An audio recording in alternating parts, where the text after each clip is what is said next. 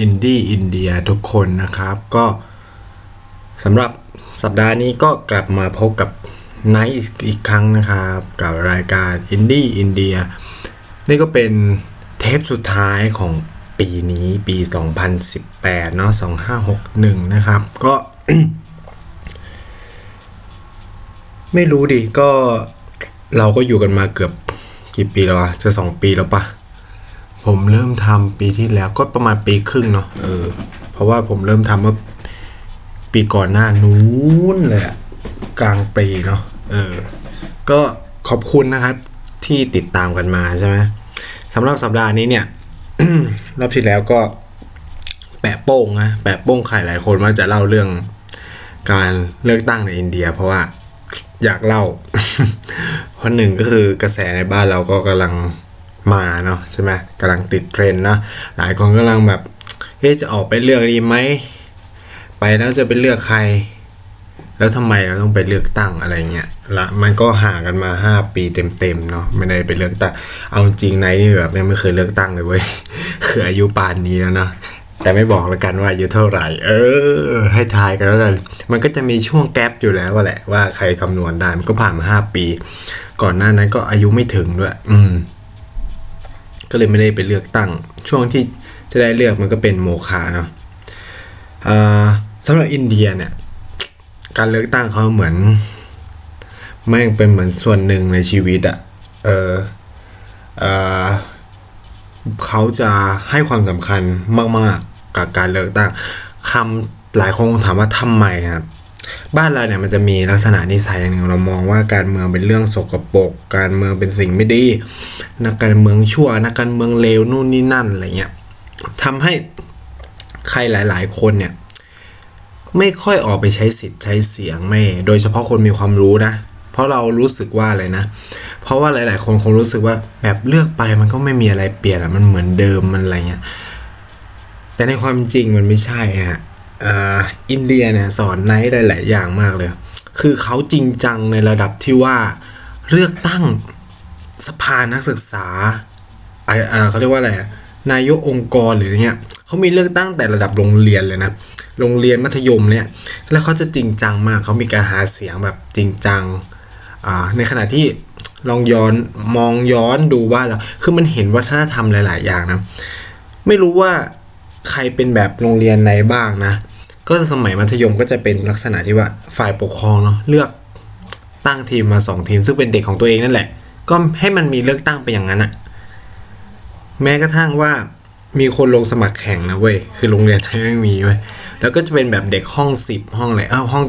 เราไม่ได้ว่า ก็เด็กห้องท้ายๆก็ลงสมัครแข่งอะแล้วเขาหาเสียง ปรากฏชนะนะ แต่ไม่ได้เป็นประธานนักเรียน ประธานนักเรียกับเป็นเด็กที่ครูฝ่ายปกครองเลือก เนี่ยมันตลกปะคือมันสุดท้ายแล้วมันก็จะมีลักษณะที่ว่าผู้มีอำนาจคนหนึ่งเข้ามาเปลี่ยนผลการเลือกตั้ง มันก็จะมีสภาพที่คล้ายๆ กับ เอ๊ะสุดท้ายแล้วเนี่ย การเลือกตั้งมันก็จัดแบบหลอกๆ เราก็จะรู้สึกแบบนั้นใช่ไหมมันก็เป็นอย่างเงี้ยทำให้เราอะไม่รู้สึกว่าการเลือกตั้งมันมันเปลี่ยนแปลงอะไร แล้วคือ เลือกไปเขาก็ไม่ได้มีอำนาจในการจัดการอะไรมากนะ แต่สำหรับอินเดียเนี่ย เลือกตั้งไปเขามีแล้วไม่ใช่อินเดียนะโดยเฉพาะในตั้งแต่มัธยมไปอะ่ะคือเขามีอำนาจในการบริหารจัดการเงินนะครับคือโรงเรียนจะต้องจัดสรรเงินบางส่วนให้เขาจัดการ คือเราต้องยอมรับว่าพอมันมีตังค์อะมันก็ทำมันผลักดันนโยบายได้อย่างเช่น หลาย ๆ คนอยู่ในโรงเรียนมัธยมก็จะคงจะรู้ว่า มันก็จะมีหาเสียงไม่กี่เรื่องอะผักดันเรื่องกีฬาจัดงานนู่นนี่นั่นเอาเงินไปสนับสนุนใช่ไหมมันก็มีอยู่แค่นี้แหละเด็กแค่เราเด็ก ๆ อาจจะทำอะไรมากอย่างน้อยอะมันก็ฝึกให้เราได้บริหารจัดการเงินใช่ไหมแต่ในระดับมหาลัยเนี่ยมันก็จะต่างออกไปอีกนะอย่างในเรียนของธรรมศาสตร์เนี่ย เคยทำสภามหาลัยแล้วก็ พอรู้มาบ้าง คืองบที่ สภามหาลัยหรือองค์การนักศึกษาบริหารจัดการเป็นหลักล้านนะอย่าอย่าให้ทุกคนอย่ามองว่ามันเป็นเรื่องเล็กๆนะเงินหลักเป็นสิบล้านนะผมจะบอกให้ อันนี้ไม่รวมมาอะไรอื่นๆนะ เงินหลักสิบล้านที่มันจะถูกกระจายไปตามชุมนุมชมรมต่างๆอะไรเงี้ยจะต้องมาพิจารณากัน คืออยากรู้ว่าถ้านักศึกษาทุกคนรู้ว่าเนี่ย องค์กรนักศึกษาเนี่ยมัน มันดูแลเงินจำนวนมหาศาลขนาดเนี้ยเราจะแบบเฉยๆไม่ออกไปเรื่องนะคิดสภาพว่า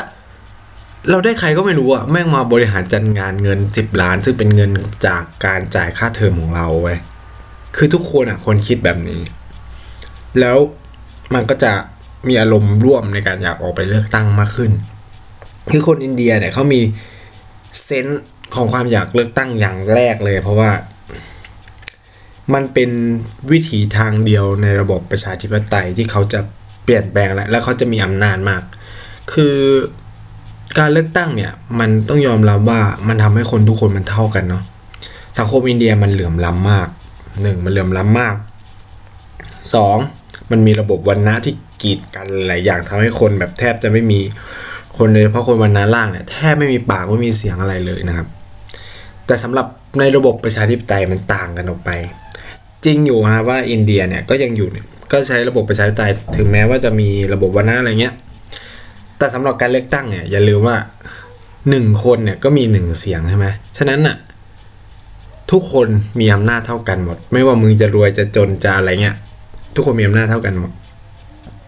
ในการลงคะแนนเสียง ฉะนั้นเนี่ยคนไม่ว่าจะเป็นคนชั้นล่าง คนชั้นกลางหรืออะไรก็เลยก็มีอำนาจถ้ารวมกลุ่มกันได้และ ด้วยความที่อินเดียเนี่ยเป็นประเทศที่แน่นอนว่าคนในวันนาล่างมีจำนวนมหาศาลมากนะครับ โอเคพรรคการเมืองไม่สามารถละเลยกลุ่มพวกนี้ได้อยู่แล้ว เพราะว่าคนปริมาณมากย่อมสามารถเปลี่ยนแปลงผล ว่าใครจะได้เป็นนายกรัฐมนตรีได้ ฉะนั้นเนี่ยคนอินเดียโดยเฉพาะคนชั้นล่างเนี่ย ก็จะอินมากๆ กับการเลือกตั้ง เพราะนี่มันคือเครื่องมือในการต่อรองเดียวกับเขาของเขากับชนชั้นสูงนะครับ คือไม่ว่ามึงจะรวยจะจนไง มึงไม่สามารถเป็นรัฐบาลได้ ถ้ามึงไม่มีเสียงสนับสนุนคนส่วนใหญ่นะฮะต้องต้องคิดแบบนี้ มันก็เลยจะเกิดว่านโยบายที่เอื้อเฉพาะชาวนานโยบายที่เอื้อเฉพาะชนชั้นล่างหรืออะไรเงี้ย หรือ ในอีกลักษณะหนึ่งก็คือว่า เขาก็ส่งตัวแทนลงไปแข่งเลย เพื่อให้ไปเป็นสสเขาในรัฐสภาอะไรเงี้ยฉะนั้นเนี่ยการเลือกตั้งอินเดียเนี่ยมันจะโคตรจริงจังมากโคตรจริงจังในขณะที่เริ่มตั้งแต่ในมหาลัย ตอนที่เนี่ยไปเรียนที่เจนอยู่นี่คือแบบโอ้โห วันเลือกตั้งคือวันที่เป็นวันหยุดนะครับ ในไทยไม่มีนะครับ วันเลือกตั้ง ของระดับสภามหาลัยหรือในในของมหาลัยหรือโรงเรียน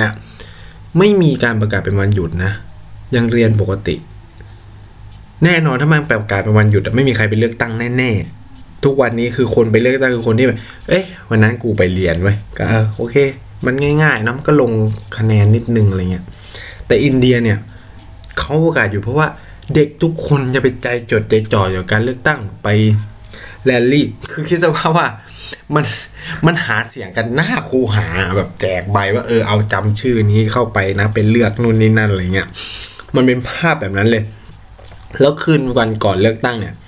จะเป็นคืนดีเบต เออ วัฒนธรรมเนี้ยไม่ค่อยเจอในไทยเป็นอะไรที่ตลกมาก ซึ่งมันจริงๆมันสนุกนะครับ อยากให้คิดว่า เดี๋ยวคงมีใครทุกคนจัดอะแล้วอยากให้ทุกคนฟัง เพราะว่าการดีเบตเนี่ยมันมีความสำคัญมาก เราจะได้ฟังว่าเขามีวิสัยทัศน์ไง แต่ละคนมันมีภาวะความเป็นผู้นำแบบไหน การโต้ตอบคาถามเป็นอย่างไรอะไรเงี้ย มันก็ทำให้เราตัดสินใจง่ายขึ้นนะครับสำหรับคนที่ยังไม่รู้ว่าจะเลือกใครเลือกพรรคอะไรนะเดี๋ยวแต่เดี๋ยวผมก็จะมาเล่าว่าระบบการเลือกตั้งไทยกับอินเดียเนี่ยมันแตกมันมันเหมือนมันต่างกันยังไง นะฮะ แล้ว อันไหนน่าสนใจ ตอนนี้อะไรน่าสนใจ คือต้องบอกกันตอนนี้ไนท์อะทำงานพอกลับมาทำงานไนท์มาดูก็ทำอยู่สถาบันวิจัยเนาะที่ดูเกี่ยวกับเรื่องเนี่ยอารมณ์แบบการเมืองการเลือกตั้งเนี่ยอืมซึ่งเป็นหน่วยงานอิสระอะไรเงี้ยซึ่งทำงานที่พวกนี้แบบเราเก็บข้อมูลเราดูข้อมูล เผยแพร่ข้อมูล ถ้าใครสนใจเนี่ยก็ลองไปกด ไลค์เพจกันได้ชื่อ TPD เนาะ Thailand Political Database มันก็จะเป็นศูนย์รวมข้อมูลข่าวสารการเมืองครับ คือใครตัดสินใจอะไรไม่ได้ก็ลองไปดูนะครับ อีกไม่นานก็จะมีการเปิดตัวเว็บอะไรเงี้ย อะ ขายของนิดนึงนะ เออ ก็จะมีการเปิดตัวเว็บแล้วก็จะมีเกมมีอะไรมาให้เล่นเพื่อแบบใครแบบเอ๊ะจะเลือกใครดีอะไรนะเลือกพักอะไรดีอะไรเงี้ย ก็จะลองไปเล่นกันนะ อะ ก็ในอินเดียเนาะ อย่างมอไนที่เจนอยู่ก่อนมาเลือกตั้งหนึ่งวันเขาจะมีดีเบตกันดีเบตเนี่ยเริ่มแต่หนึ่งทุ่มนะครับ ฟังไม่ออกหรอก เนี่ย คือไปอะคือเขาก็ใช้ฮินดีอะไม่ไม่ค่อยมีคนใช้ภาษาอังกฤษเท่าไหร่ในการหาเสียงนะครับ เพราะว่าต้องอย่าลืมว่า คนจำนวนมากในอินเดียเหนือ ใช้ฮินดีถามว่าฟังอังกฤษรู้เรื่องไหมก็โอเคแหละ แต่มันไม่มันอะ เหมือน นักการเมืองไทยทุกคนก็พูดภาษาอังกฤษได้ใช่ไหมแต่ว่าการใช้ภาษาไทยมันก็มันกว่าไงเข้าใจคือมันมีสับแสงอะไรให้เล่นกว่าเว้ยคืออินเดียก็จะประมาณนั้นคือผมอะ่ะก็ฟังไม่รู้เรื่องแต่ผมไปดูบรรยากาศนะ สิ่งที่พบคือว่า คนมารอฟังดีเบตนะ คือในมอเนี่ยมีเด็กอยู่มันให้คิดสัดส่วนอะ่ะ ก็ประมาณพันไม่เอ๊ะมีนักศึกษาอยู่ประมาณ ห้าพันหกพันคน คนมาฟังดีเบตนะหนึ่งพันถึงสองพันคน คิดสภาพนะคนพันคนอะ มันเยอะขนาดไหนอะ แล้วคือในเว็บแบบไม่เคยเห็นภาพแบบนี้คือแบบ มันปีนต้นไม้ขึ้นไปฟังอะคือแบบที่มันเต็มหมดแล้วไงคือมันแบบ คนมันยืนจนมันนั่งจนแบบมันเต็มไปหมดแล้วอะปีนต้นไม้ขึ้นไปฟังดีเบต คือแบบอยากเห็นมากอยากฟังมากอะไรเงี้ยแล้วเหมือนก็จะแบบมีเสียงเฮลแต่ละพักเนี่ยก็จะมีทีมงานมานั่งมาเยลเยลเยลอะไรเงี้ยมันก็เป็นบรรยากาศที่แบบเฮ้ยมันสนุกอะแล้วการที่เราไม่ออกไปเลือกตั้งเลยมันก็จะแบบ คือบรรยากาศเนี่ยมันมันเอื้อมันหล่อหลอมแล้วเฮ้ยมันสนุกอะคือมันน่าตัดสินใจออกไปเลือกไงแล้ว ความสนุกของการเลือกตั้งนี่คือแล้วแค่ระดับในมหาลัยนะคือ การเดินเคาะประตูห้อง อันเนี้ยไม่ได้เห็นในไทยแน่ครับ คือพรรคการเมืองต่างในมหาลัยเนี่ยก็เขาก็จะแบบไปเคาะประตูห้องหอไง เพราะว่าทุกคนก็ส่วนใหญ่ก็จะอยู่หอในแล้วก็ไปเคาะเคาะเคาะแล้วก็มาแนะนำตัวว่าผมเป็นใครนะเออถ้าผมได้เป็นเนี่ยเขาจะบอกว่าเขาจะทำอะไรบ้าง แล้วก็บอก I'm foreigner ใช่ไหมแล้วคุณจะมีนโยบายอะไรกับ foreigner อ่าเขาก็จะบอกว่าเนี่ยเราเขาเรารู้นะว่าเออปัญหา foreigner คือเรื่องการออกพุทธชั้นเนี่ยเราเข้าไปแล้วก็จะไปผลักดันคือทุกคนอะมันก็พยายามโม้หมดแหละเพื่อให้ตัวเองอะได้เป็นอ่าได้รับเลือกเข้าไปถูกไหมแต่สิ่งที่ผมแต่แต่สิ่งที่ทุกคนจะต้องได้รู้เนี่ย คือการที่เราถามไทยเขาอย่างเงี้ยเราต้องการคำตอบว่าเขารู้ปัญหาของเรามากแค่ไหนใช่ไหมล่ะ อย่าลืมนะเว้ยคนที่มีกลืนคนที่มีชนะ คือคนที่รู้ปัญหาดีที่สุด รู้ปัญหาของทุกทุกคน ไม่ได้ตอบแบบสุ่มสี่สุ่มห้าตอบแบบกักกักอะคนที่รู้ปัญหาจริงอะโอเค มันชนะมันอาจจะทำไม่ได้นะ แต่แน่นอนอะมันรู้แล้วแหละว่าเนี่ยเป็นปัญหา มันก็อาจจะมีความพยายามทำบางสิ่งบางอย่างอยู่แล้วแหละ แต่มันจะทำได้หรือไม่ได้ แน่นอน แล้วอีกอย่างหนึ่งก็คือ มันทำให้เรารู้ว่า ใครที่เราควรจะเลือกเว้ยคือคนคนนั้นมันต้องแบบรู้จริงอะ รู้ปัญหาจริงมันถึงกล้าตอบเรามาได้แบบ เออ แล้วมันเฮ้ยเออปัญหานั้นจริงเว้ยแล้วมันก็วัดกลิ่นของคนลงด้วยไงว่าเออคุณมีความรู้คุณไปศึกษามามากแค่ไหนอะไรเงี้ยผมก็จะพยายามชาเลนจ์ผู้สมัครทุกคน แต่แบบก็มันก็แบบมาเป็นทีมใช่ไหมเขาจะแบบมันจะเป็นเลือกตั้งระดับคณะ แล้วก็เป็นเลือกตั้งระดับเอ่อมหาลัยภาพใหญ่ระดับคณะก็จะส่งผู้แทนแล้วแต่สัดส่วน แต่ระดับมหาลัยเนี่ยก็จะมีแค่สีตำแหน่ง คือประธานนักศึกษารองประธานใช่ไหมเลขา แล้วก็อีกตำแหน่งหนึ่งผมไม่แน่ใจว่าอาจจะเป็นเฮรันยิกหรือ Joy Secretary ก็น่าจะเป็นผู้ช่วยเลขาเออ ก็จะแบบสี่ตำแหน่งอะไรเงี้ย ซึ่งเขาไม่ได้แบบกายกทีมนะครับ เลือกเป็นชื่อนะครับ มันก็จะมีแบบชนะยกทีมบ้าง หรือเกิดสภาวะเอากระอักกระอ่วนว่า ประธานพักหนึ่งรองประธานพักหนึ่งเลขาพักหนึ่งรองเลขาพักหนึ่งก็เคยเกิดขึ้นมาแล้วอะไรเงี้ยก็มันก็เป็นระบบของเขาเนาะซึ่งมันสนุกตอนที่นายไปอยู่อะอุ้ยสนุกกับการเลือกตั้งไม่เคย ไม่เคยมันกับการเลือกตั้งมหาลัยขนาดนี้ ทั้งที่แบบไปเรียนปอโทนะไม่น่าอินใช่ไหมแต่มันสนุกมากคือแบบการหาเสียงเขาไม่ได้เป็นการหาเสียงแบบ คือสมัยนั้นมี WhatsApp มีโซเชียลมีเดียมีอะไรนะ แต่ Walk in อะ ก็เป็นอะไรที่ทำให้เราสนุกอยู่เหมือนเดิมอะคืออย่าลืมว่าเราอะ ไปติดนะ คือแบบไปติดกับภาพว่า เออ คนไปโหวตเพราะเนี่ยนะไป ดูโซเชียลมีเดียนู่นน่ะคิดสภาพว่าเราดูโซเชียลมีเดียกับมีคนมาเคาะห้องเรา แล้วบอกเฮ้ยเนี่ย คุณออกไปเลือกตั้งนะ เลือกพรรคเราเราจะทำนู่นนี่โอเค ถ้ามาบ่อยอะคนไทยแม่งจะมีลักษณะที่รำคาญ ซึ่งผมไปอยู่นั่นก็รำคาญนะ แต่ถามว่าจำชื่อเฮียนี่ได้ไหมจำชื่อเฮียนี่ได้วะเออแปลกมากแล้วก็เลือกมันด้วย เพราะมันมาบ่อยเกิน แล้วมันก็แบบ convince เรานู่นนี่นั่นอะ คือมันทำให้เราจดจำเขาคือโอเค มันมีเกียรติไปเลยกับชอบไปเลยแต่มันอยู่ที่ลักษณะการพูด คือทุกคนจะมาถี่มาก แล้วมันตลกคือมึงเที่ยงคืนก็มา คือแบบใครที่มาแบบตีหนึ่งตีสองเนี่ยผมนั่งตั้งปณิธานว่ากูจะไม่เลือกมัน เพราะมึงอะไม่รู้เวลา แต่แต่ว่าเราเก็ตว่าเวลานะเขายังไม่นอนกัน คนที่นั่นยังไม่นอน แต่แบบกูจะนอนไงคนที่รู้กันแล้วจะสาอะเขาจะรู้ละไอ้เหี้ยห้องนี้เป็นห้องนักศึกษาต่างชาติ มันก็จะเริ่มปรับยุทธศาสตร์ตึ๊ดตึ๊ดตึ๊ดตึ๊ดแล้วเด็กนักศึกษาต่างชาติก็จะมีค่อนข้างปริมาณหนึงเลยนะ ระดับหลักพันในการเลือกตั้งก็จะเป็นเสียงเยอะมาก มันมีความสนุกตรงนี้แล้วก็ มันปลุกเราเราอะคือด้วยความ walk in การแจกแผ่นพับที่มันแบบดูเอาอะคือแบบพวก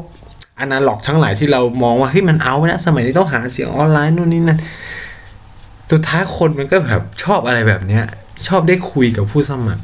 คือเอาคุณคิดสภาพว่าคุณแชทกับ คุยกันปากต่อปากอารมณ์มันเหมือนกันปะมันไม่เหมือนเว้ยเราดูสีหน้าเขาได้ เราดูว่าเฮ้ยแม่งตอแหลบ่าวะมันโกหกบ่าวะอะไรเงี้ย นี่เป็นภาพบรรยากาศ อันนี้แค่เลือกตั้งระดับเล็กๆ คืออินเดียเนี่ยเขามีเลือกตั้งตั้งแต่ระดับท้องถิ่นเนาะเขาเรียกว่าสภาปัญจายาตแล้วเขาก็จะมีเลือกตั้งระดับมลรัฐ แล้วเขาก็จะมีเลือกตั้งระดับประเทศสำหรับการเลือกตั้งระดับประเทศเนี่ยผมต้องให้ความรู้นิดนึงก่อนว่า อินเดียเป็นรีพับบิกเป็นสาธารณรัฐ แต่ว่าไม่ได้มีประธานาธิบดีปกครองอะประธานาธิบดีเนี่ยเป็นสัญลักษณ์ แต่คนที่บริหารจัดการประเทศจริงๆก็คือนายกรัฐมนตรีเขาใช้ระบบบริหารธิปไตยแบบรัฐสภาคือ เราเลือกผู้แทนเข้าสภา ผู้แทนเป็นคนเลือกนายกรัฐมนตรีขึ้นมาบริหารประเทศ โดยตั้งคณะรัฐบาล โดยตั้งชุดคณะรัฐบาลต่างๆ ความฉะนั้นแล้วเนี่ย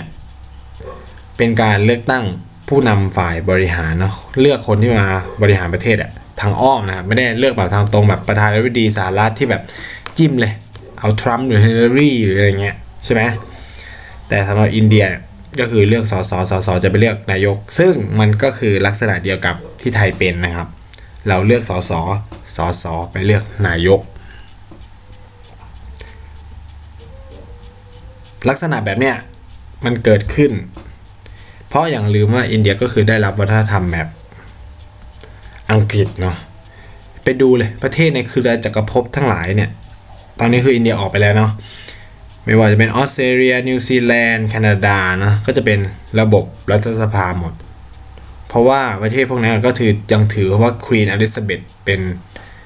ผู้นำรัฐอยู่เป็นผู้นำก็คือเป็นประมุขของรัฐ แต่ว่าผู้นำฝ่ายบริหารก็นายกรัฐมนตรีคำถามว่าอินเดียมีสสกี่คน ประเทศอินเดียมีประชากรตอนนี้น่าจะพันสามร้อยล้านอะ อีกไม่นานก็คงจะแซงจีนนะครับพันสามร้อยล้าน มีสสห้าร้อยคนนะครับห้าร้อยคน ประเทศไทยนะครับ มีประชากรอะเจ็ดสิบล้าน มีสสห้าร้อยคนครับ คือฉะนั้นแล้วเนี่ย การมีสสเยอะหรือมากไม่ได้เป็นเครื่องสะท้อนอะไร อันนี้ต้องบอกไว้ก่อน แล้วก็ประชากรเยอะก็มีสสน้อยได้ไม่ได้ไม่ได้เป็นเรื่องผิดเนาะเขาก็บริหารจัดการประเทศมาด้วยลักษณะสสแบบเนี้ยกับคนพันกว่าล้านมาตลอดนะฮะ ฉะนั้นในเขตหนึ่งก็จะแบบคะแนนเสียงเป็นแสนแสนนะฮะ เลือกตั้งงาน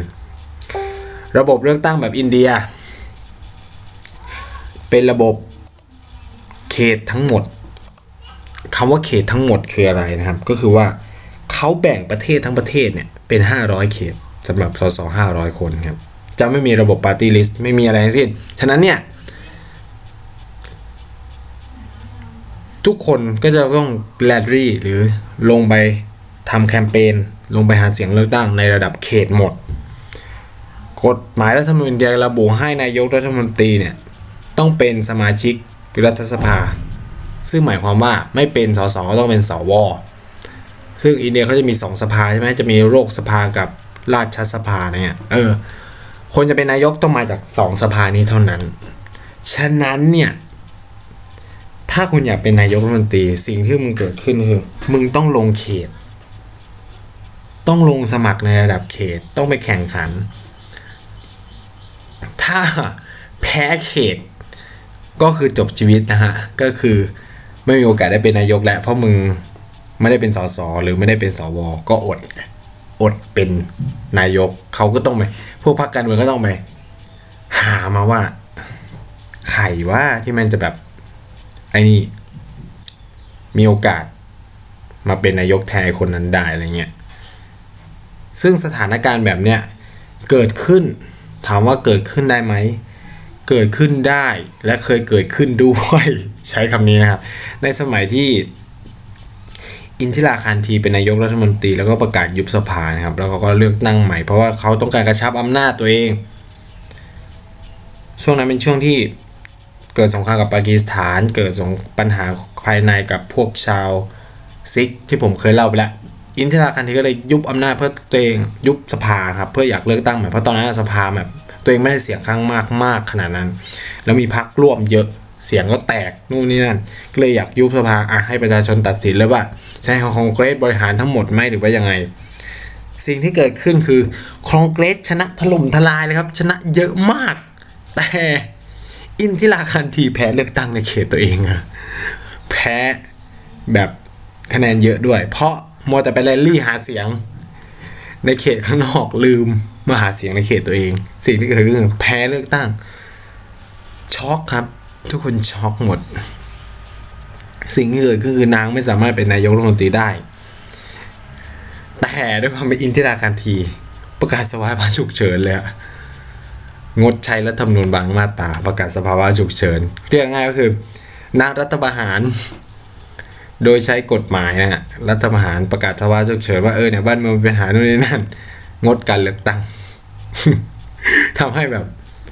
ก็ไม่มีรัฐสภา ตัวเองก็บริหารจัดการประเทศไปเลยอะไรเงี้ย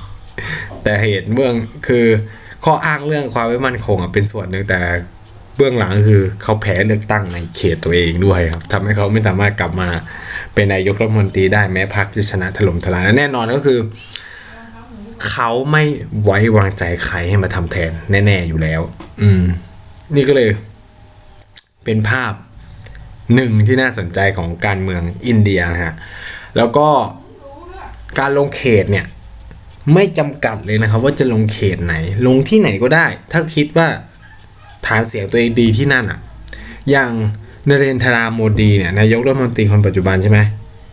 ทุกคนก็จะรู้ว่าเออเขาเป็นมุขมนตรีรัฐกุจราชใช่ไหมเขาเป็นเขาเป็นคนกุจราชเขาเนี่ยบริหารจัดการโหมีฐานเสียงเข้มแข็งอยู่ในกิจกุจรามานานมาก แต่เขาไปลงสสที่พาราณสีรัฐอุตตรประเทศ อันนี้ก็น่าสนใจไม่น้อยเนี่ยก็คือเพราะ เขามองแล้วว่าฮะคนฮินดูจ๋าๆเนี่ยอยู่มีฐานอยู่ในพาราณสี แล้วเขาก็คิดว่า มันเหมือนพาราณสีเนี่ยก็ยังไม่มีหาตัวแทนดีๆมาลงได้ใช่ไหมก็ไปลงเลยเขาก็ไปลง ฉะนั้นกุจราเขาจะได้ทั้งหมดไงถูกปะเพราะว่ามันก็จะไม่เสียโคต้าของโมดี ในขณะที่พาราณสีเนี่ย ก่อนหน้านี้คงหาใครลงไม่ได้โอเคเอาโมดีมาลงเลยแล้วกันอะไรเงี้ย นี่ก็เป็น ภาพที่เราจะเห็นนะครับ แล้วเขาก็จะไม่มีระบบ party list เบอร์หนึ่งอะไรเงี้ยแบบบ้านเรา คือบ้านเราเปลี่ยนระบบเลือกตั้งเยอะมาก คืออินเดียเนี่ยใช้ระบบเลือกตั้งนี้มาประมาณ ตั้งแต่ได้รับเอกราชจนปัจจุบัน แต่ว่าแค่เปลี่ยนรูปแบบการนับคะแนนเฉยๆ ก็คือจากแต่ก่อนก็ใช้กากาบัตรเหมือนเราตอนนี้คือเขาใช้เครื่องอิเล็กทรอนิกส์มาแล้ว มันก็จะนับคะแนนได้ไวขึ้น แต่สำหรับในไทยเนี่ย เราเปลี่ยนระบบเลือกตั้งเยอะมากเปลี่ยน รัฐธรรมนูญ40 เอาระบบ party list เข้ามาใช้เป็นครั้งแรก party list คืออะไร คือสมัยก่อนเนี่ย ผมมันก็ไม่เคยเลือกตั้งนะ แต่ใครที่เคยเลือกตั้งก็คงจะนึกภาพออกเนาะประมาณปี 2544 เป็นเลือกตั้งครั้งแรกที่มีบัตร 2 ใบ คือก่อนหน้านั้นเลยมันมีใบเดียวมาตลอดนะฮะ ก็คือกาคนใช่ไหมเลือกคนได้พรรค เลือกคนเลือกพรรคหนึ่งใบได้ทั้งคนได้ทั้งพรรคใช่ไหมพอ44เปลี่ยนเป็นกาคนหนึ่งใบกาพรรคอีกหนึ่งใบไอ้กาพรรคนั่นแหละคือ party list หรือบัญชีรายชื่อ แต่ละพรรคเนี่ยก็จะไป list มาว่าเออมีใครบ้างครับแล้วจากนั้นอะพอเขาได้คะแนนปาเอ่อไอใบจากเลือกพักเนี่ยเขาก็จะมาคำนวณเลยว่าพักนี้ได้กี่คนพักนี้กี่คนได้กี่คนปุ๊บบ้อง อ่า สมมติพักนี้ได้ร้อยมันแล้วแต่กำหนดเนาะมันจะประมาณร้อยห้าสิบสามร้อยห้าสิบสามร้อยห้าสิบก็เป็นเขตไปใช่ป่ะก็ลงแข่งกันนะปั๊บอีกร้อยห้าสิบก็จะมาแบ่งกันในตัวบัญชีรายชื่ออย่างเช่นพักกอไก่ได้ห้าสิบที่ ฉะนั้นปุ๊บกอไก่ก็เอาไปเลย บัญชีรายชื่อตัวเองที่ส่งมาสมมติส่งมาร้อยห้าสิบคนหนึ่งถึงห้าสิบได้เป็นสสปฏิริษของพรรคกอไก่ ก็เข้ามาเป็นสสเหมือนกัน แต่แค่ไม่ได้ลงเขตใช่ไหมก็มา พอปี 50 ก็ไม่ได้เปลี่ยนอะไรมากก็เหมือนเดิม แต่แค่ลดจำนวนปฏิริษจาก 150 เป็น 125 อ่าแล้วก็ใช้ระบบเขตระบบเขตแบบใหม่ก็คือเลือกแบบเหมาอะจำได้ว่าใคร ใครที่เคยนั่นก็จะแบบเขตหนึ่งไม่มีสสสามคนอะไรเงี้ยฮะบางเขตมีสี่คนบางเขตมีสามคนบางเขตสองคนอะไรเงี้ยต้องคือต้องเลือกแบบนั้นเป็นทีมทีมๆไปพออ่าก็ใช้แบบเนี้ย มาเรื่อยๆ จนเลือกตั้งปี 54 เนาะ54 ปรับอีกก็คือเอาแบบเขตแบบเนี้ยหนึ่งเขตหนึ่งเบอร์แต่ก่อนนี้หนึ่งเขตหลายเบอร์หนึ่งเขตหนึ่งเบอร์ เหมือนกัน แล้วก็มีปฏิริษเพิ่มเป็น 150 350 เหมือนเดิมอะแล้วก็อย่างที่เห็นนะครับ ปั้งครูรัฐประหาร แก้รัฐมนูญใหม่อีก รอบนี้นะครับ อันนี้ผมถือโอกาสให้ความรู้สำหรับใครที่ยังไม่ไอ้นี่ยังไม่รู้ว่าระบบเลือกตั้งอันใหม่เป็นไงนะ ผมก็ถือโอกาสให้ความรู้ไปด้วยนะครับ ก็คือรอบนี้เราจะมีเลือกตั้งเนี่ย จะมีแค่บัตรเลือกตั้งใบเดียวแล้วนะครับ จะกลับมาเป็นบัตรเลือกตั้งใบเดียวนะครับ ฉะนั้นเนี่ยแต่นะฮะแต่ปาร์ตี้ลิสต์ยังมีอยู่ ช้คำนี้ก็คือว่าเลือกใบเดียว ผลคะแนนใบเดียวเนี่ยจะสะท้อนให้ทั้งเขต สะท้อนให้ทั้งบัญชีรายชื่อนะครับเขาจะเอาคะแนนเนี่ยไปคำนวณตืดตืดตืดตืดอย่างเช่นพรรคกอไก่ ได้คะแนนเสียงมา 15 ล้านเสียง มีคนออกมาใช้สิทธิ์เลือกตั้ง 40 ล้านคนเขาก็จะเป็นคำนวณแล้วปังปังปังปังปัง15ล้านเสียงคิดเป็นกี่ที่นั่งใน 500 คำตอบคือสมมตินะครับ อันนี้เป็นตัวเลขกลมๆ200อะสมมติ200ได้200ปรากฏพักกอไก่ เลือกตั้งในระดับเขตใช่ไหม ได้มา 210 ฉะนั้นเนี่ยพักกอไก่ก็จะไม่ได้บัญชีรายชื่อเลย เพราะว่าถือว่าเกินจากคำนวณ 200 แล้วไง สมมติพักขอไข่เป็นพักกลางๆ ได้มา 5 ล้าน 5 ล้านเนี่ยคิดเป็นประมาณอ่า15ที่นั่ง สมมติ15ที่นั่ง เลือกเขตมาไม่ได้เลย แพ้หมดเลย แต่ดันได้คะแนนมา5ล้านไม่ได้เลย ฉะนั้นต้องมี 15 บัญชีรายชื่อ1ถึง15 ได้ไป นี่อันนี้คือแบบ พูดกันให้ฟังแบบง่ายๆ เก็ตไหม ฉะนั้นเนี่ย รอบนี้จะต้องคิดหนักมากนะครับ เพราะว่ามันเลือกคนแล้วมันก็เลือกพักเลย เพราะเขาตั้งใจให้มันเป็นแบบนั้น เขาตั้งใจให้เราเลือกคน เขาไม่ได้ตั้งใจให้เราเลือกพัก แต่ความไอ้นี่คือมันเลือกคนมันสะท้อนพัก และหนักไปกว่านั้นอีกก็คือว่า เลือกตั้งรอบนี้เนี่ย ทุกพักจะต้องเสนอชื่อคนที่จะเป็นนายกรัฐมนตรี ฉะนั้นเนี่ยรอบนี้กาบัตรหนึ่งใบเนี่ยได้คนได้พักได้นายกรัฐมนตรีด้วย เป็นความพีคแบบใหม่ อันนี้คือแบบใหม่มาก ไม่เคยปรากฏในประเทศไทยมาก่อนนะครับ ใช้คำนี้เลยว่าไม่เคยปรากฏในประเทศไทย เป็นระบบเลือกตั้งที่โคตรใหม่ ไม่เคยมีมาก่อน แล้วคนคิดเนี่ย ต้อง expert มากเป็นการ mix ไม่ไม่ใช่แค่ไม่มีในไทยนะ ไม่มีที่ไหนบนโลกทำด้วยนะฮะ ปกติเขาจะแบบสองใบ ในระบบแบบนี้ก็คือเลือกคนเลือกพรรค แล้วก็เอาเอาพรรคเนี่ยมาดูว่าคนจะได้สสเท่าไหร่ แล้วก็มาลบพรรคลบลบตึ๊ดตึ๊ดตึ๊ดว่ากันไป รอบนี้ไม่ เอาใหม่ อันนี้กูเป็นระบบของกูเองอะเนี่ย Thailand only ของจริงนะครับ มีแค่ประเทศไทยเท่านั้นเป็นระบบนี้นะการเลือกตั้งรอบนี้พักเล็กพักกลางได้เปรียบพักใหญ่เสียเปรียบเฮียอย่างที่บอกคือได้เกินแล้วคือจบ ไม่ได้อะไรอีก คือสมัยก่อนมันเกิดปัญหาคือว่า พักเพื่อจุดจุดได้มาแล้วสองร้อยทั้งที่พอไปแบบ คำนวณคะแนนสัดส่วนปาร์ตี้แล้วมันแยกด้วยความที่มันแยกใช่ไหมคือสมมติเขาได้มาประมาณสิบห้าล้านเสียงเนี่ย ก็คือต้องได้แค่สองร้อยแค่นั้นแหละ แต่ปรากฏว่ามันเอาสิบห้าล้านเสียงมาคำนวณ party list อีกไงได้เพิ่มมาอีกห้าสิบกลายเป็นสองร้อยห้าสิบมันก็เลยเยอะเกินไปเลยอะไรเงี้ย อันนี้เป็นความผิดพลาดผู้ออกแบบระบบเลือกตั้งตอนนั้น รอบนี้เขาก็เลยส่วนหนึ่งก็คือเขาดักพักนี้ ส่วนหนึ่งคือเขาอยากให้ พรรคเขาชนะ เพราะเขาใช้พลังบางอย่างดึงสสเขตนะครับ เพราะว่าคนต่างจังหวัดนะ หรือว่าคนในกรุงเทพอาจจะไม่มีความรู้สึกแบบนี้นะคนต่างจังหวัดเนี่ย อย่างผมเป็นคนต่างจังหวัดใช่ไหมเราเลือกคนที่เราพึ่งพาได้ เราไม่ได้สนใจหรอกว่าเขาแม่งพักอะไรเนาะแต่แบบ งานบวชกูส่งซองไปใส่มานู่นนี่นั่นเฮ้ยคนนี้จำหน้าได้ มางานศพมางานนู่นนี่นั่น ไม่มีเงินไปขอให้ยืมมาก่อนนู่นนี่นะช่วยเหลือเราได้ เนี่ยมันเป็นอารมณ์แบบ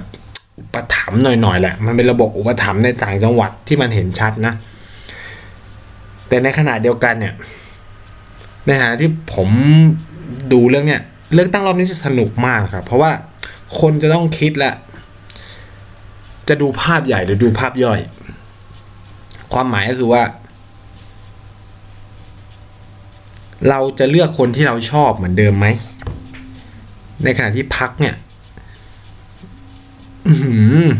เชี่ยมากคือแบบเป็นพักที่แบบรับใช้ในายทุนนู่นนี่นั่นอะไรเงี้ย แต่อีสอสอคนที่กูชอบเนี่ย ดันไปสังกัดพักนี้ว่ะ คิดและคิดมาก ในขณะที่อีกพักหนึ่งฉันอยากเลือกพักนี้มากเลย มันดีมากเลยสอสอห่วยแตกสอสอที่เอามาลงแข่งห่วยแตก เนี่ยความสนุกการเลือกตั้งรอบนี้มันอยู่ตรงนี้เลย คนที่ศึกษาเนี่ยคือผลเลือกมาโป๊ะเนี่ย มันจะสะท้อนให้เห็นเลยหนึ่งคือตกลงคนเลือกคนหรือคนเลือกพักอืม ผลการเลือกตั้งจะสะท้อนแบบนี้เลย แล้วมันก็จะล้มทุกสตีทุกคนมันจะพูดอะไรไม่ได้หมดเลย สมมุติ พักตืดตืดตืดของเนี่ยนะ ชนะขึ้นมานะครับ ทฤษฎีทั้งหมดที่ฝ่ายประชาธิปไตยพยายามกล่าวอ้างนู่นเนี่ยล้มหมดเลยนะฮะพูดคำผมพูดคำนี้เลยว่าล้มหมดเลยนะเพราะสุดท้ายคนมันเลือกคน แต่ในทางกลับกัน ถ้าพักเพื่อจุดๆชนะถล่มทลาย โดยที่เอาสสใหม่ลงด้วย มันก็จะเป็นมิติใหม่ของการเมืองไทยว่าสุดท้ายแล้วคนแม่งดูนโยบาย คนมันดูพรรคการเมืองคนไม่ได้เลือกที่คน คนเลือกที่นโยบายแล้ว การเมืองไทยเปลี่ยนแล้วอ่าเนี่ยจะเป็นสองซีนารีโอที่มันจะเกิดขึ้น ซึ่งแน่นอนครับในใจผมอะก็ยังคิดว่าคนจะเลือกคนนะแต่ก็มีความหวังลึกๆว่าคนจะเลือกพรรคฉะนั้นเนี่ยใครที่ยังตัดสินใจไม่ได้ก็ ลองเอาของพวกนี้ไปเก็บคิดเอาว่า เราจะเลือกที่คนหรือเราจะเลือกที่พักคือเป็นภาพใหญ่เนาะคือตอนนี้ผมมันมีปัญหามาก แม่ง เขตพื้นที่ผมแบบไม่โอเคเลย พักที่ใช่ คนที่ไม่ชอบ คนที่ชอบแต่พักที่ไม่ใช่ มันก็จะอารมณ์นี้ ตัดสินใจเลือกเอาครับ คือมันไม่ได้มีแค่พัก พื่อลุงตู่กับพักเพื่อไทยเท่านั้นมันยังมีหลากหลายพักให้เราตัดสินใจเลือกถ้ามันมีเขต ลองตัดสินใจกันเอาดูนะ ผมไม่รู้ว่าควรคือหลายคนเนี่ยเพื่อนผมอะเยอะมากเลยนะเรียนปริญญาตรีเรียนอะไรเงี้ยไม่รู้เลยนะว่าควรจะเลือกพักอะไร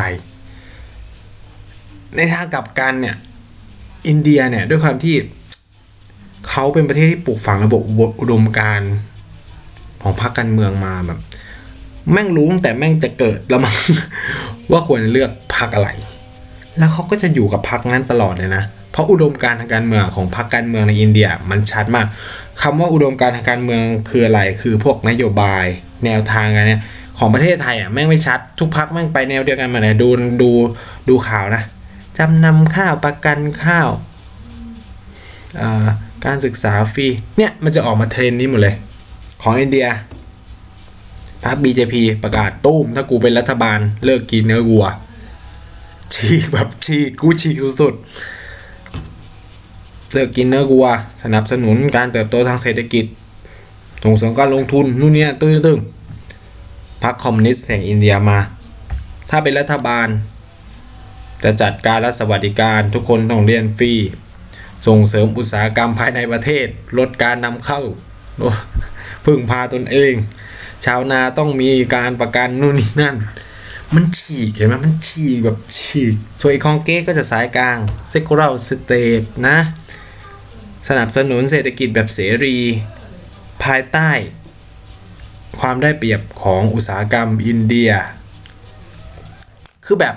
มันตัดสินใจได้เลยไงว่ากูจะต้องเลือกใคร แต่ไทยเนี่ยแม่มันเหมือนเหมือนเหมือนเหมือนเหมือนการไกลไปแล้วเราต้องไปเลือก personal อะตัวบุคคลแทนอะเพราะพรรคการเมืองไม่ได้โดดกันมาก ไปดูผมดูไอ้เนี่ยอนาคตใหม่กับประชาธิปัตย์อะเรื่องการศึกษาใกล้กันเหมือนมึงลอกกันมา ไม่ได้พูดว่าลอกลอกกันมาจากที่เดียวกัน นั่นคือ สวีเดนเข้ามาแบบเป๊ะเป๊ะเป๊ะเป๊ะเป๊ะเลย เนี่ย มันก็เลยแบบไม่หนุก แล้วคนแค่พอมันพราวทูบีพักไหนเนี่ยมันก็จะแบบสนับสนุนว่าพักนั้น พักการเมืองไปเล่นในระดับมหาวิทยาลัย ทุกมหาวิทยาลัยจะมีพักลูกที่เป็นฟูบิยูทวิงหมดนะครับคอนเกรสมียูสวิง NSDA พรรคคอมมิวนิสต์ก็จะมี ISF ISA ใช่ไหม BJP ก็มี ABVP ในไทยยังไม่เกิดขึ้น เนี่ย มันสะท้อนเราเห็นว่าพัฒนาการทางการเมืองของประเทศเราเนี่ย มันยังไม่เข้มแข็งนะครับ ในเชิงประชาธิปไตย แต่ผมไม่โทษเลยนะ เพราะว่าสังมันอยู่ขึ้นกับสังคมวัฒนธรรม คืออินเดียไม่มีประชาธิปไตยมาก่อนเรานานมากก่อนโลกด้วยมั้งคิดสภาพว่า ถ้าใครอ่าน พุทธประวัติเนาะก็จะรู้ว่า พระพุทธเจ้าคิดระบบสังฆะขึ้นมา ซึ่งมันเบสออนระบบมหาสภานะมันเป็นระบบประชาธิปไตยแบบหนึ่งนะสังฆะเนี่ยคือทุกคนต้องลงความเห็นต้องพูดคุยกันก่อนนู่นนี่นั่ นนี่ก็เป็นหลักหนึ่ง คือสังคมอินเดียมันเป็นแบบนี้มานานมากแหละ คนไม่แบบสภาปัญจายาตนี่มีมาประมาณสามพันสี่พันปีแล้วอะคือมันใช้ระบบโหวตกันมาตลอด เพราะคนมันเยอะมันคือมึงจะมา dictatorship ไม่ได้ไง เป็นเผด็จการไม่ได้ แต่สังคมไทยเนี่ย เราเป็นสังคมที่อยู่กับระบบเผด็จการมาตลอดชีวิตนะครับเราถูกเผด็จการตั้งแต่เกิด ใช้คำนี้จะ get คุณถูกสั่งสมมาว่าให้ไม่สามารถเถียงพ่อแม่ตัวเองได้ ซึ่งถามว่าดีไม่ดีอะไรเงี้ย อันนี้ คือถ้าเถียงกันวางอยู่บนเหตุผลอะมันควรจะเถียงได้ถูกไหม แต่เบสออกความเชื่อของไทยเถียงพ่อแม่ไม่เป็นบาป จบเลยนะ ไม่ว่าจะวางบนเหตุผลหรือหลักอะไรก็ตาม เถียงพ่อแม่มันคือบาป ซึ่งในอินเดียไม่ปรากฏนะครับ โอ้โห ผมไปบ้านเพื่อนมาโอ้โห คุยการเมืองนี่เด็ดดูเด็ดเผ็ดมันมาก หรือแม้กระทั่งอิชูเล็กๆน้อยๆเนี่ยเขาจะวางอยู่บนบนเหตุผลถ้าคนไหนแบบอิโมชันแนลมึงแพ้แล้ว คือมึงใช้อารมณ์มึงแพ้ มึงต้องวางมึงต้องหาเหตุผลล้านแปดมาให้ได้ แล้วในคลาสเนี่ยก็จะเกิดการถกเถียงแบบเนี้ยตลอด ซึ่งมันเป็นสังคมที่แบบ อืมถ้าถูกปลูกฝังมาแบบเนี้ย ในไทยมันยังไม่เกิด เราต้องปรับอีกเยอะ เรากำลังรอคนเด็กรุ่นใหม่ ๆ ที่ ความคิดเปิดกว้างนู่นนี่นั่น รับได้ หรือไม่ก็ต้องรอคนรุ่น มันจะบอกว่ารุ่นผมไม่ได้ละคนที่รับฟังความเห็นแบบผมหรือคนผู้ฟังบางคนเนี่ย ก็อาจจะเป็นแค่คนส่วนน้อยของบรรดา เด็กแว้นเด็กอาชีวะ หรืออะไรที่เขามีความคอนเซอร์เวทีฟสูงมาก อนุรักษ์นิยมสูงมาก คือผมมาเป็นอนุรักษ์นิยมนะผมบอกก่อน แต่ผมอะ ก็ฟังเหตุผลอะคือมึงสมเหตุสมผลกูก็ฟังไงคือ ทั่วโลกเขามีอนุรักษ์นิยม แต่เขาก็ใช้ระบบฟังเขามีเทเลเรตอะความอดทนอดกั้น ในการฟังฝ่ายตรงข้ามหมดเลยสังคมไทยเป็นปัญหาคือ กูคิดแบบเนี้ยมึงคิดต่างใช่ไหมกูไม่ฟัง ก็จบแหละ มันก็คุยกันไม่รู้เรื่องไงมันก็ไม่ได้เกิดปัญญาใช่ไหมการถกเถียงครับไม่เกิดปัญญา ต่างฝ่ายก็ต้องไหนคืออินเดียมันจะเป็นแบบนี้ไงเขาต่างความคิดกันคิดไปเหมือนกัน แต่เขาฟังกันเขาดีเบตกันได้ และความคิดมันเปลี่ยนได้เขาเชื่ออย่างนี้ โอเคกูสังกัด BJP กูอยู่ BJP ตลอดนะ แต่บางเรื่องไอ้เชี่ยเรื่องแบรนด์เนื้อวัว ต้องมาคิดแหละแม่งสมเหตุสมผลบอกว่าก็จะได้เจอสภาพว่าสส BJP บางคนไม่ ออกเสียงนะครับ ไม่ออกเสียงไม่เขาไม่โหวตอเกนพักแต่เขาก็ไม่ออกเสียงสนับสนุน เรื่องการกินเนื้อวัว เรื่องห้ามกินเนื้อวัวอะไรเงี้ยมันก็จะแบบเกิดสภาวะอย่างนี้เขาก็จะมองว่าเอ้ยบางเรื่องแม่งไร้สาระเพราะอย่าลืมว่าคนมีการศึกษามันดูรู้อะว่าเรื่องประเด็นแบบเนี้ยมันอะไรเป็นอะไรใช่ไหมล่ะฉะนั้นเนี่ย ทุกอย่างมันเปลี่ยนได้มันอาจจะได้เจอภาพว่าพรรคบางพรรคแม่งเสนอกฎหมายที่ โอ้โหทันสมัยมากเลย แต่ภาพพรรคมึงอนุรักษ์อนุรักษ์ส่งเสริมวัฒนธรรมนู่นนี่ออกมาปั้งส่งเสริม LGBTQ อะไรเงี้ย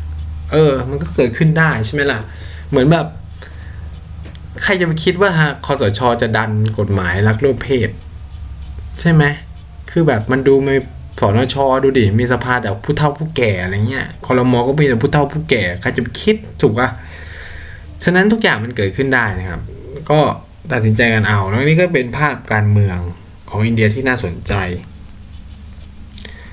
อินเดียเนี่ยการพิมพ์บัตรเลือกตั้งเนี่ยเขาใช้ตาพักนะครับไม่ใช้ ต้องมีตาพัก เพราะว่าคนอินเดีย โอ้สามสิบสี่สิบเปอร์เซ็นต์อ่านหนังสือไม่ออก แล้วแม่งภาษาเยอะอย่างที่บอก แต่ตาพักอะ่ะ มันจำได้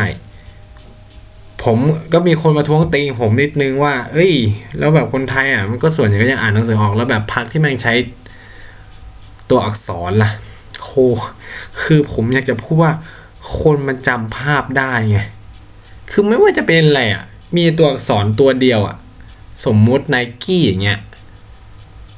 กูอาจจะอ่านไม่ออกนะว่าไนกี้อะแต่กูจำภาพมันได้ หรืออาดิดาสเนี่ยกูจำภาพมันได้ว่ารองเท้ายี่ห้อนี้ แต่อ่านไม่ออกหรอก ใช่ไหมแต่ถ้ามันไปเขียนน่ะ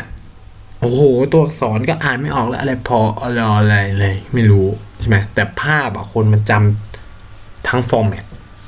อันเนี้ยมันไม่เหมือนกันนะครับ อันนี้ก็ต้องขอบอกไว้ก่อน ฉะนั้นเนี่ยอินเดียมันก็จะมีพักฝ่ามือพักดอกบัว พักอะไรเงี้ยก็จะแบบพักง่ายๆ ที่ทุกคนจำได้นะครับสำหรับเทปเนี้ยก็ขอขอจบเพียงเท่านี้แล้วกันนะครับ แล้วก็ปีใหม่นี้ขอให้ทุกคนมีความสุขนะครับ เที่ยวอย่างระมัดระวังนะครับ แล้วก็เจอกันใหม่ปีหน้า ก็สวัสดีปีใหม่นะครับ ขอบคุณครับ